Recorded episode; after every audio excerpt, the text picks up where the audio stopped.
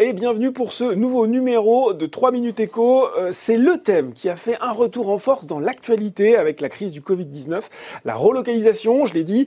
Euh, et oui, parce qu'on s'est rendu compte que les masques étaient essentiellement fabriqués en Chine, tout comme les principes actifs essentiels à la fabrication de médicaments. Alors on a beaucoup parlé, on commence à parler de ce monde d'après Covid-19.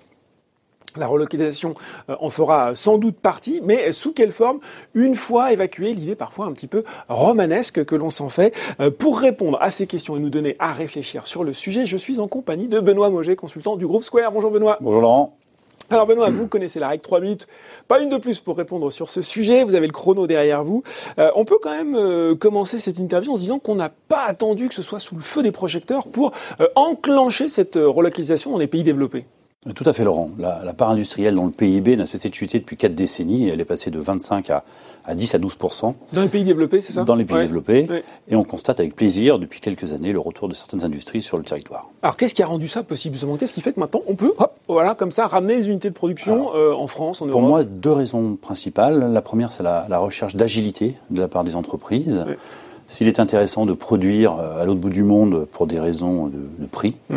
euh, c'est extrêmement complexe à gérer et ça crée beaucoup d'inertie, beaucoup d'incertitude. Aujourd'hui, les entreprises veulent de la durabilité et de la simplicité. Et le deuxième point, c'est clairement la crise énergétique que nous traversons et qui est devant nous. Euh, et la volonté euh, sociale finalement un petit peu de, de moins polluer. On préfère euh, payer un petit peu plus de main d'œuvre entre guillemets et moins de coûts logistiques, c'est-à-dire moins de coûts de transport et donc moins d'énergie. Ouais, alors voilà, payer un petit peu plus de main d'œuvre, un petit peu moins de, de coûts logistiques. je l'ai dit, on parle de ce monde post-Covid-19, mais est-ce que ça va être si simple de tout relocaliser, de tout type de production, comme on l'entend parfois?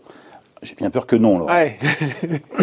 Alors, certains secteurs sont stratégiques, mm. hein, et bah, le Covid euh, les a clairement mis en lumière, euh, euh, par exemple la santé. Mm.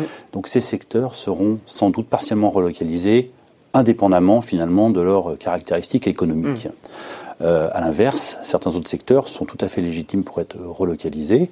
Je pense par exemple aux secteurs dont le savoir-faire procure un avantage concurrentiel évident, le, luxe en est un exemple, mhm.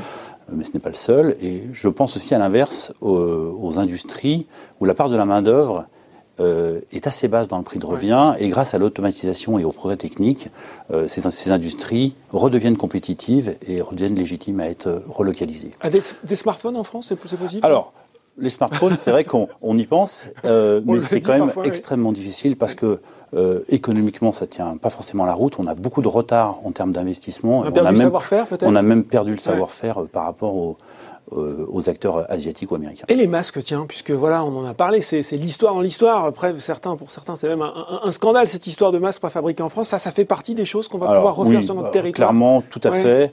Les masques, ils ont toutes les caractéristiques pour être relocalisés. Un, c'est stratégique, comme vous le dites, on ne parle que de ça.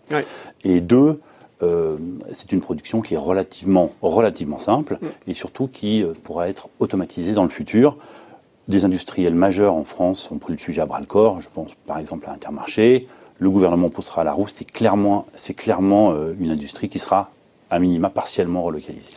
Benoît, je ne sais pas si vous vous arrachez les cheveux quelquefois en regardant la télé, mais on, a parfois des commentaires qui, qui nous vantent une France réindustrialisée massivement avec euh, des recréations de milliers d'emplois non qualifiés parce que voilà, on va reproduire euh, euh localement euh, tout, tout ce qu'on a délocalisé. C'est, là, c'est, je parlais d'idées un peu romanesques, on, est un peu dedans, non? C'est vrai que lorsqu'on pense relocalisation industrielle, tout le monde applaudit. Euh, lorsqu'on pense taylorisme, lorsqu'on pense 3-8, lorsqu'on pense euh, pointeuse ou contremaître. C'est moins euh, sympa tout de suite. C'est tout de suite un petit peu moins sympa. La relocalisation ne se, pas, ne se fera pas dans les conditions du passé. On ne va pas revenir 40 ans en arrière, clairement. Donc, les entreprises qui seront relocalisées, en tout cas pour l'industrie, seront des entreprises avec une main-d'œuvre hautement qualifiée et forcément moins nombreuse. Plus d'automatisation, c'est ça, hein, quand je vous écoute Plus d'automatisation, oui. alors, vous êtes là, vous, pour conseiller, accompagner les entreprises, notamment dans ce mouvement, dans cette évolution. Qu'est-ce qu'elles ont à gagner Si je résume un peu ce que vous avez dit, c'est quoi? C'est plus de réactivité pour les clients, meilleure image de marque, meilleure image écologique, une meilleure empreinte carbone C'est un mix un petit peu de tout ça? C'est un peu tout, un peu tout ça, Laurent. Euh, c'est une équation qui, qui dit, en fait, il faut moins polluer, il faut avoir une disponibilité des produits et de la qualité. Et en face de ça, il faut être compétitif en termes de prix. Euh, on a aujourd'hui beaucoup d'outils pour y arriver.